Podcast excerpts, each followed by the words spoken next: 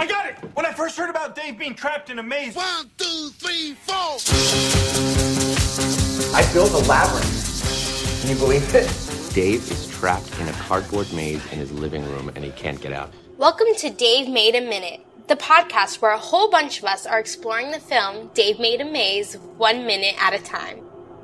The twist many of the participants have never seen the film, some don't even know what film they're sampling. They get their minutes and they tackle them as they see fit. Here's your host from the Groundhog Day Project and Michael Myers Minute, Robert Black. Minute 32 Dave finds a way out of the forced perspective room. To tackle Minute 32, we have Rick Ingham and Julia Ingham of the Mad Max Minute. You come home, there's a giant maze in your living room. You're like, what the? There's a giant maze in my living room. I've heard of people rearranging the furniture, but this is wackadoodle crazy. Give me a sense of that. This doesn't make any sense. The problem? There's a promise to my segment, but solutions, no problem. It's like a fucking cocktail party in here. If I get a few words from you before you go. Welcome to Minute 32. I'm your host for today, Rick Ingham, alongside your other host for today. Hi, I'm Julia Ingham. Normally, we produce the Mad Max Minute podcast, but today we are here in Dave's Cardboard Maze to help break down this movie one minute at a time. This episode is going to be divided into two parts. Here in part one, Julie and I have only seen the trailer and this minute specifically. We have very little context for what has come before or what will happen afterwards. I'll explain part two when we get to it, but in the meantime, we are here with Dave and Annie and Gordon and all the rest, and it appears that our merry band of explorers have actually found Dave. They've completed, I'm assuming, one of their objectives for this sojourn into the labyrinth that Dave has constructed. Yeah, I really wasn't expecting to meet Dave so early in the movie, but since we did, that means that Dave doesn't have control of the maze anymore because there is so much movie left. He is a victim of it. Yeah, his first line that we hear is that things have gotten out of hand and that none of this should have happened. And of course, the first question that I have, with no context for what happened in the last 12 minutes since we showed up for minute 20, is none of what should have happened. We know from the trailer that bad things happen to people in this movie. I don't know who those people are or what happened to them, but Dave is concerned, Gordon's concerned, Annie's concerned. Things are happening outside of the minutes and the trailer that we've seen. And my big question is what the heck is going on? I definitely feel like we've missed something. Something dramatic has happened. Perhaps we've lost a member of the team. None of the people that we know from reviewing minute 20, but from the trailer, we know there's more people. So we have absolutely no idea if somebody is missing. Before we start talking more about people and what they're talking about. They are here in a room. This room has a pair of doors, a window, a table, a chair. We know from the trailer that this table and chair are actually a forced perspective thing. They're actually really tiny up towards the front of the room. Mm, No, we saw it in the trailer. I know. What do you Well, later on in this minute, things change size. So the table in this minute isn't necessarily a forced perspective issue. Also, because forced perspective means that you can't move. Your eyeball can't move, or else it will be destroyed. The perspective will be destroyed. We see that table from multiple perspectives in this minute, and it doesn't change. But two other things in this minute, in this room, change size. So in this minute, that table is normal size. It changes to be tiny. I don't think we're talking about the same table. The table, like the The one with greenish, the pink Yeah, the one at the front of the room that doesn't have anything on top of it. no, it has a cup on it. Yeah, and I I think you're talking about the table that has a pink box on top of it. No, there's a table with a cup on it, and then later on in the minute, the table is still the same, and the cup has changed corners and is now huge. Huh. And then the painting on the wall behind Annie starts out being big, and by the end of this minute, it's tiny. I completely missed that. Yeah, this room is screwy. Well, we already know that because cameraman, boom operator, and Harry lean through one door and they appear in the window on the other side. Yeah, I love this specifically because the last minute that we reviewed, minute 20, we complained about the cameraman not being in the right place to actually capture things. So now we get this portal like way that they're able to curl around and get a better perspective on what's actually happening. And of course, Gordon opens up another door in that space, and it looks like there is a hallway. But as he walks into the doorway, he bumps into what appears to be just a facsimile of a hallway. And him bumping into that is what prompts him turning around and asking Dave, Well, what did you think was going to happen? To which Dave replies, It was just cardboard. And the word was is what concerns me. Right. We know that Dave made the maze because mm-hmm. Dave made the maze. But since then, who has taken it over? Right. Because it's not under Dave's control. And as Dave backs away from the others who seem to be ganging up on him, he says very specifically that no one was supposed to get hurt, which makes me question wait, someone has gotten hurt? All of the people that we care about are still here. And it makes me wonder if it has anything to do with that weird glove that Dave is wearing. Yeah. Did he get hurt? Right. Now, that glove is on his left hand. Most people are right handed, so maybe the glove is there to assist him in building the maze. Mm-hmm. Like wearing a leather glove so that you're protected against cuts and burns and whatnot when you're working. And his version is a 80s style puffy snow glove. I thought it kind of looked like an oven mitt. Oh, I guess it could be an oven mitt too. I'm assuming it's to protect his hand against paper cuts. Yeah. From working with cardboard all day. I think so. Maybe he did have two and he lost one in some sort of epic battle with the entity. Or perhaps he only ever had one, leaving one hand free to have the dexterity to work with the cardboard. He could have another glove in that giant duffel bag he's carrying. Because we never get to see inside that duffel bag. At least we don't. We don't. And it's pretty big and pretty empty. I assumed that it was Maze making supplies. I like tape and glue and pair of scissors and things like that. Mm-hmm. While Dave is on the defensive, we cut over to see that Harry, boom operator, and cameraman are in the, I want to call it a window, but it is also sort of a doorway portal. But they're sitting there, and Harry is asking cameraman, Are you getting the ineptitude and boyish charm? And I've got to say, I think I like Harry. That's a pretty good line. That is a pretty good line. Annie, of course, is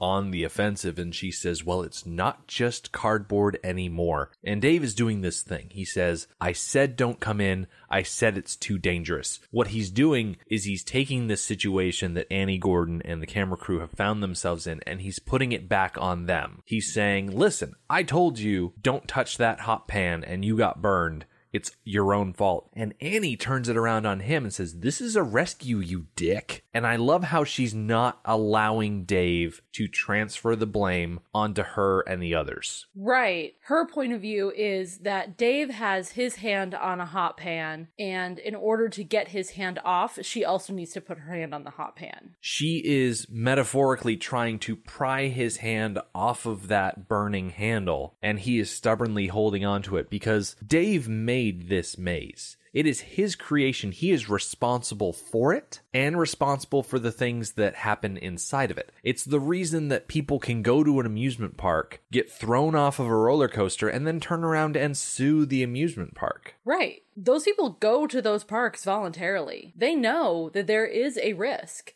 They know that measures have been taken to keep them safe, but they're not guarantees. And that's part of the thrill. Mm-hmm. And maybe I'm not 100% on the ball with my amusement park analogy from a legal standpoint, but from an ethical standpoint, I feel like I stand pretty firm. I guess so. I am on Annie's side. I do see why they're there to rescue Dave. But in Dave's defense, he did say, don't come in. Right. I went with the amusement park angle. What I should have gone with are those people that decide to bungee jump off of public bridges. There are signs that say don't jump off the bridge, and there are people that do it anyway. And then, of course, the authorities come in and the people have to answer for what they've done. And you can't necessarily blame the state or the county for building that bridge that people jump off of, but now we're splitting hairs. Yeah, every time you bring up an example, it pulls me more and more to Dave's side because he did tell her not to come in. And we have seen a snippet of that from the trailer, but we don't know the full extent of that conversation Mm-hmm. and the process by which Annie entered the maze. I think things might be a little more clear on this argument once we have seen the movie. Well, now I'm trying to question am I more on Dave's side that he told them not to come in? Dave should have been left on his own to suffer the the consequences of his actions, or am I more on Annie and Gordon's side, where it's better that they went in after Dave to save him, that that was a more noble thing, and that they are in the right? I'm not sure if there is a correct answer. It reminds me of the new Jumanji movie, which I have not seen. The information that I'm about to say is gleaned from trailers and reviews and whatnot. There's supposed to be five characters in the game, but our group of protagonists is only four people, which means that there is a role missing, a specialist missing. And over the course of the game, they find him because he went in years earlier, and it's one of the Jonas brothers, I think. He goes in years earlier all by himself. And because he's all by himself, he can't complete the game until our four protagonists find him. All five of them join up and they have all the skills needed to complete the game. Hmm. So to save the one, the four had to go into the game and risk their own safety and lives to save the one. They didn't know they were doing it at the time. That's how it ended up being. So it's a parallel to here where, yeah, you could leave Dave in there all by himself, but does he have all of the skills necessary to get out? So Annie has called Dave out for his ridiculous ideas. Gordon steps forward and says, We're gonna die. And it's all your fault. This might harken back to that little snippet that we saw at the very end of minute 20, where Gordon found what we thought was a bone. Apparently, death is a possibility in the labyrinth, and not getting lost and being forever trapped in a labyrinth type of death, like actively being killed by the maze, is the implication that I get from this line. Yes. Things have escalated very quickly, it would seem. Mm-hmm. Being confronted with this idea, Dave turns away from his friends, and Annie is rather indignant that he would just ignore them like that. But he walks around to a table that is holding a brightly colored box with a big old bow on the top of it. And Annie and the others are just watching him be off in his own little world. They're, I'm assuming, waiting for him to answer their accusations, but he's just ignoring them. And as he lifts the lid off of this box and peers down into it, he looks at them and says, This will work. And then goes to climb into it, it would seem. Yeah, we've got another portal situation going on. Who knows where his feet are dangling out. It does seem, though, that he imagined this portal almost. Like he created it just now. Mm-hmm. So it does seem that perhaps he does have some control over the maze. I saw this and I thought to myself that this portal must be a puzzle. You're supposed to walk into that room through one door, find that you can't get out the way you came in, find that another door is false, and so you need to escape room style find your way out. And I see this box as the answer to that riddle. Now, we haven't done too many escape rooms. I think two or three Mm. between the two of us. Yeah. But this sort of solution seems very escape room esque to me. The idea that you walk over, you open the box, and it's once you look in the box, then you realize, oh, wait, this is a portal out of here. Yeah, when you walk into an escape room, the first thing you do is you open things. Mm-hmm. Open things up, turn things over, Mm-hmm. pull the cushions off of all the furniture, that sort of thing. And I like how everyone is just sort of standing by watching as Dave steps into the box. And as Dave climbs in, he says, Ah, through here. And I'm guessing that for all of the space bending trickery that have been doors and hallways, I think Annie is swatting at Gordon because she's got her hand out and she's just kind of thwapping at him. But I think she's hitting him like this because they've yet to see something that is this blatantly crazy. The fact that Dave is climbing into a box on top of a table with nothing underneath it, no clear and apparent pathway. Because when we saw the first time, they were going through a column, they were passing through a doorway. There was almost a sort of tunnel that you could envision going into a solid object, that there's no strangeness. This is just a box on a table. And that strikes me as something that's different than what they've seen before. It must be because Annie does seem struck by this phenomenon. But really, how is this all that different than the door that they are currently leaning through that leads to a window on the opposite wall? It's a tunnel from A to B. We just don't know where B is. hmm And we see Dave duck down and disappear entirely into this box. And as Annie and Gordon are standing there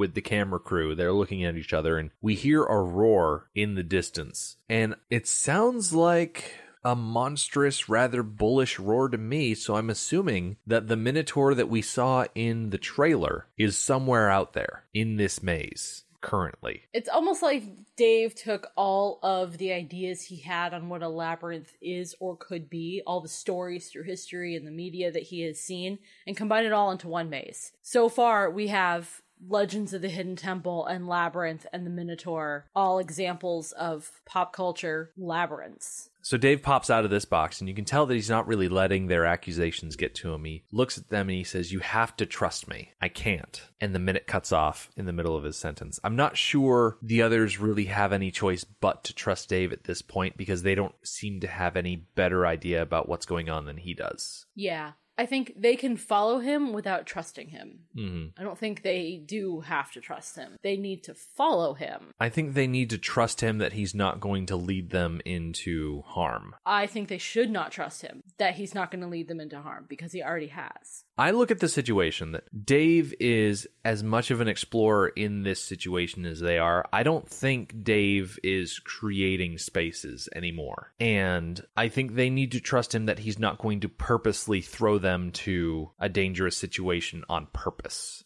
He may accidentally lead them into a dangerous situation, but he's not doing it intentionally. Okay, I'll give you that. Yeah.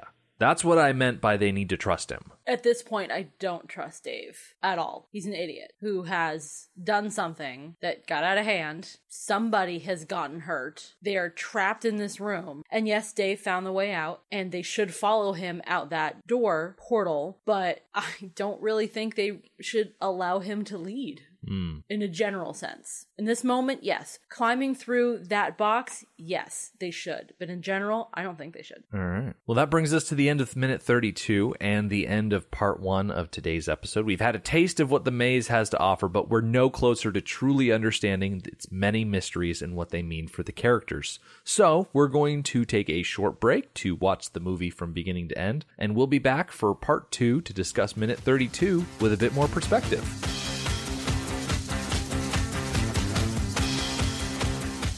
Though it's only been a moment for you, for us it's been several hours, and we have watched Dave Made a Maze in its entirety and then rewatched this minute with the knowledge of everything that came before and everything that is yet to come. So, with that added perspective, let's re enter the maze at the top of minute 32. We kick off things with Dave trying to explain himself to Annie while Gordon finds a door to nowhere. This is the forced perspective room that we talked about back in part one. This room is even more confusing now that we've seen the entire movie. Mm-hmm. I saw the giant cup that you mentioned.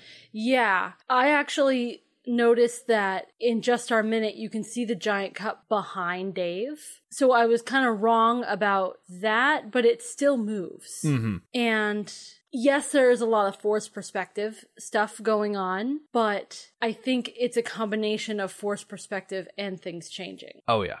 We know the chair is tiny. We know the table is regular sized. Somewhere in that back corner, I guess, is a giant cup in addition to the one that we saw on the table, because that's the one that cameraman picked up last time. I say last time, I mean the last minute y'all listened to, not the one that we were talking about. You get where I'm going with this. It was also in a previous minute where they revealed that the picture on the wall is not actually hanging on the wall, it just looks like it's hanging on the wall. Yeah, it's actually tiny as well. So this room is just all sorts of weird. It really is. And so Dave is talking and he says, Things got out of hand. None of this should have happened. And Gordon bounces back from the hallway that's not a hallway and he says, well, what did you think was going to happen? And Dave says that it was just cardboard, which at the time that he started, sure, it was just cardboard. But we've seen very graphically at this point, it's more than cardboard to the likes of Jane, Greg, and Bryn, who have either been killed by traps or taken by the Minotaur. Compared to some of the things that we have seen, this room, as crazy and wacky as it is, feels safe and normal. It seems like a good place to catch your breath.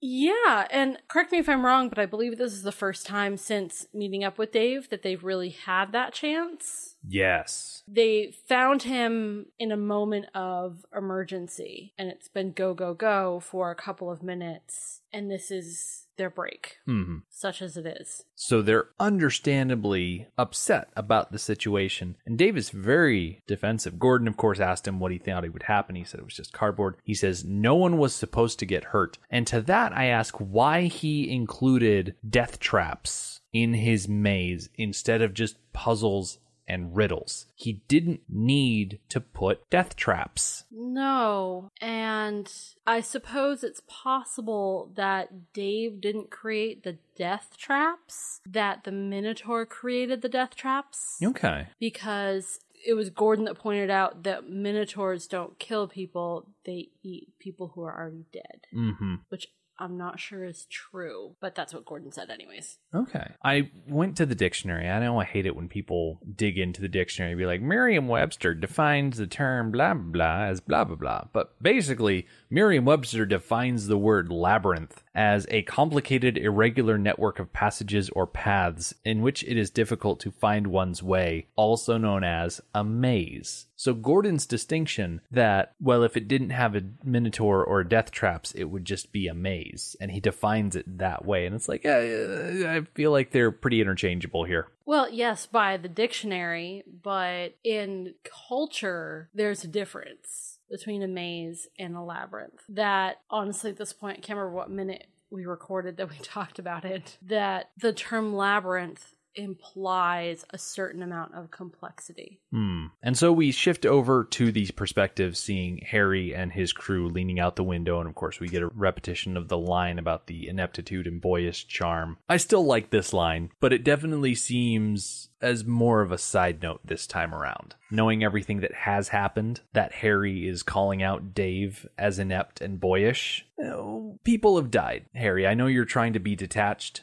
and creative and whatnot, but come on. I feel like he could be a bit more serious about the situation. Yeah, his goal the entire movie is to make a movie. Mm-hmm. And he doesn't really ever waver from that goal. All the way to the end. He is single mindedly focused, much like Annie is in this scene when she remarks that it's not just cardboard anymore. And I want to be a little pedantic here and say, well, from a material standpoint, it is still all cardboard, but from the situation they're in, the normal level of safety that you typically associate with cardboard, we're not there anymore. Well, the body of the Minotaur isn't cardboard. That's a good point. It's flesh and bone. We never actually get to see the Minotaur in our minutes, but I want to touch on him real quick because, yes, his head is cardboard and parts of his costume are cardboard, but the rest of him is flesh. Yep. Where did he come from? That is something that is never answered. The entire movie, Hmm. never answered. I'm going to put a note down for the next minute where we're showing up because I have a theory about where he came from. But I don't want to talk about it here. I want to talk about it later on. So, Dave, in response to being berated by Annie here, fires back that he said don't come in. He said it's too dangerous. I'm still of the opinion that it's all on Dave, though. Listening to that conversation between disembodied voice of Dave and Annie, Dave, I feel like wasn't very clear. Yes, he did say outright, do not come in, it is too dangerous, but his explanation of what's going on, what happened, why can't we tear this down, it was just vague. Yeah. He could have been more clear. Although, in an unusual situation like this, if he did tell them exactly what happened and exactly what it's like on the inside, they wouldn't believe him.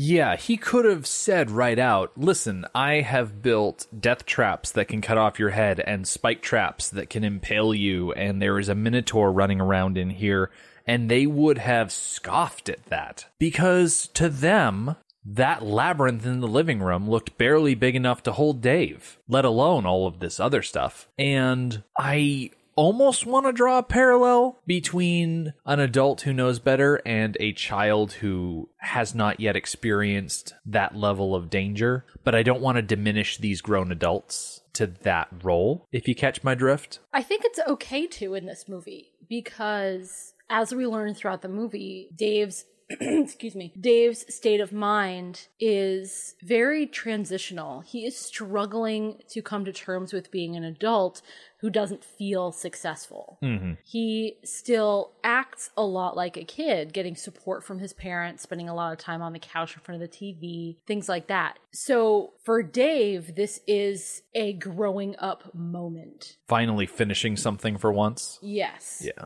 Going back to that idea that these deaths that have happened are on Dave, I mostly grow that idea from the fact that Dave unleashed this upon the world. He is the architect of it, and he is more or less the person who pulled the trigger. Yes, these people triggered the traps, but they weren't strung up themselves. Does that make sense? Am I making any sense here? Probably not.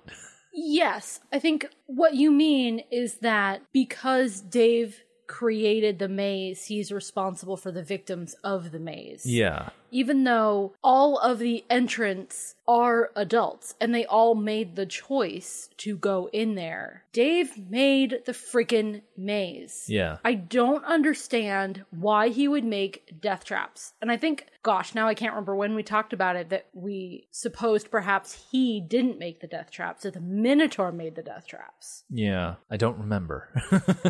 but we haven't discussed yet, and it's not time to quite yet, the origin of the Minotaur. Yeah. Annie is not having any of this. She fires back that this is a rescue and she calls him a dick. And I still love this line. Oh, her delivery is so fantastic. I was so pleased to learn about their relationship. And this minute in particular, and our third minute, minute 44, make me worry for the stability of their relationship. Mhm. But now seeing the whole movie, their relationship is fine. She knows who she's with. Yeah. She knows that he is a man child who doesn't finish things, and she just handles it. It doesn't seem to bother her too much. So I love the way that she talks to him. I read a meme the other day on Instagram or something that the more serious a relationship gets, the more casual it gets.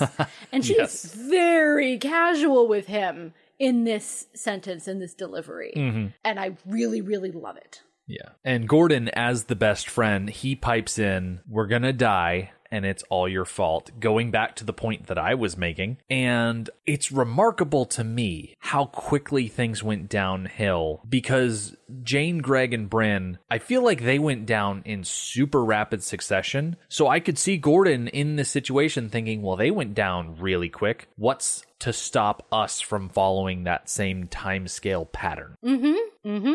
And this movie is quick, and it has to be. It's only 80 minutes. So if you're going to have this type of series of events where you have so many characters and who lives and who dies, if you want a decent number of people to die, you got to get to it. Mm-hmm. And they do. I just want to say that I'm glad that we sat down and watched the rest of this movie because without that experience, we wouldn't have really understood that there were so many other people in the maze. Yeah.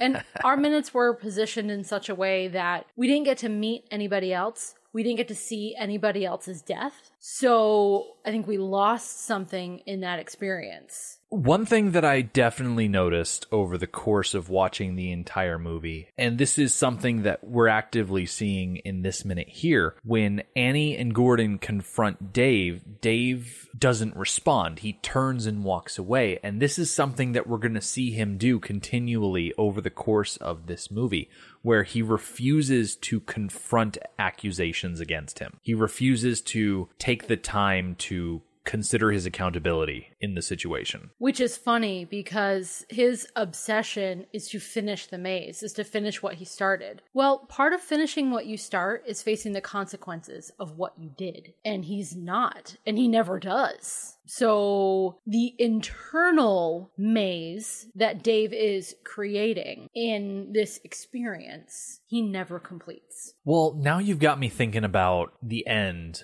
with the whole way that they resolve the existence of the maze. I don't want to get too into it as far as specifics are concerned, but now you've got me thinking about it way too soon. this idea, well, what is Dave's arc? Does Dave complete an arc? We were not lucky enough to, by the roll of the die, get a end minute. Right. A credit minute or a very ending of the movie minute where we get to analyze arcs, which is a shame because that's something we really love to do here at the Mad Max Minute. Yeah. Dave walks away from these accusations and he goes over to this table with a big old box on it. And this box specifically, as he opens it and looks down into it, is going to lead to something that really baffled us before we watched this entire movie. But we're not going to see what it leads to, and we'll touch on it over in 44. But as he looks down into it, he says, Oh, this will work. And then he leaves everybody standing there dumbfounded as he climbs into it. These people have seen things. Yeah. And this room is a baffling room. But I suppose that climbing this box is just too far. It's too fantastic. I think what really baffles them is something I mentioned back in part one of today's episode the fact that there's nothing underneath the table. That's what has them amazed. I'm still holding to that whole they've crawled through tunnels and they've passed through doorways, but they've never gone through a passageway that isn't logically connected to another space. Well, I would challenge your logically adjective. Well, but yeah. I agree that they've always been able to see the other side of the wormhole. Mm-hmm. And now they can't. Yeah. So, of course, Annie is very taken aback at this idea, and Dave insists that they need to go down there. And as they're standing there, staring at this box that Dave has climbed down into, we get to hear the roar in the distance. And we know at this point that it is the Minotaur. It is still chasing them from when they cut a hole in the wall. They have not gotten away yet. They've had this little moment of respite, but they are still actively being hunted. I think that's an important detail that we lacked for part one of this episode. Mm-hmm. Seeing the isolated minute is that tensions are still very high. They're still very fresh. Yeah. They barely got away from the Minotaur. It is still out there and it wants them. Definitely ups the scary tension of that roar. Yeah. And it helps illustrate a little bit more exactly why tensions are running a little high in this situation. Dave pops out of the box following this roar and he pleads with everybody that they have to trust him. And when we watched this the first time, the line is cut off. He says, I can't. But what he says is, I can't lose you guys. Despite the fact that he's made this death maze and trapped all of his friends in it, as inadvertent as he may have been, he still cares about them enough to urge them to stick close so that he doesn't lose them in the maze. I get the sense that he still cares about his friends. Very much so. And it definitely underlines that the maze in its current form is not what he intended Mm-hmm. and that he has lost control. Yeah. As if it hasn't been obvious enough up to Exactly. now. So that brings us to the end of minute 32. Thank you for allowing us to be your guides on this leg of the journey through the labyrinth. If you would like to hear more from us, please visit madmaxminute.com where you can find our coverage of the Mad Max series of movies one minute at a time, as well as links to our social media accounts. Until next time, I've been Rick Ingham. and I've been Julia Ingham. Goodbye. And then I could probably disarm all the traps. And then we could we could finish this maze. Who is with me? That was Rick Ingham and Julia Ingham of the Mad Max Minute taking on minute 32 of Dave Made a Maze. They will be back in minute 44. Next time on Dave Made a Minute, we've Eric Deutsch and Brad Mendenhall of Flash Gordon Minute taking on minute 33. Thank you for listening to Dave Made a Minute. Intro dialogue snippets were taken from Dave Made a Maze, directed by Bill Watterson, written by Bill Watterson and Steve Sears, and produced by John Charles Meyer. Intro music is Diversion by The Equals, featured in the film Dave Made a Maze, and Life Cycle of a Match by Parvis Decree. Outro music is Leaving This Godforsaken Place and Her Presence is Strong Here by Parvis Decree.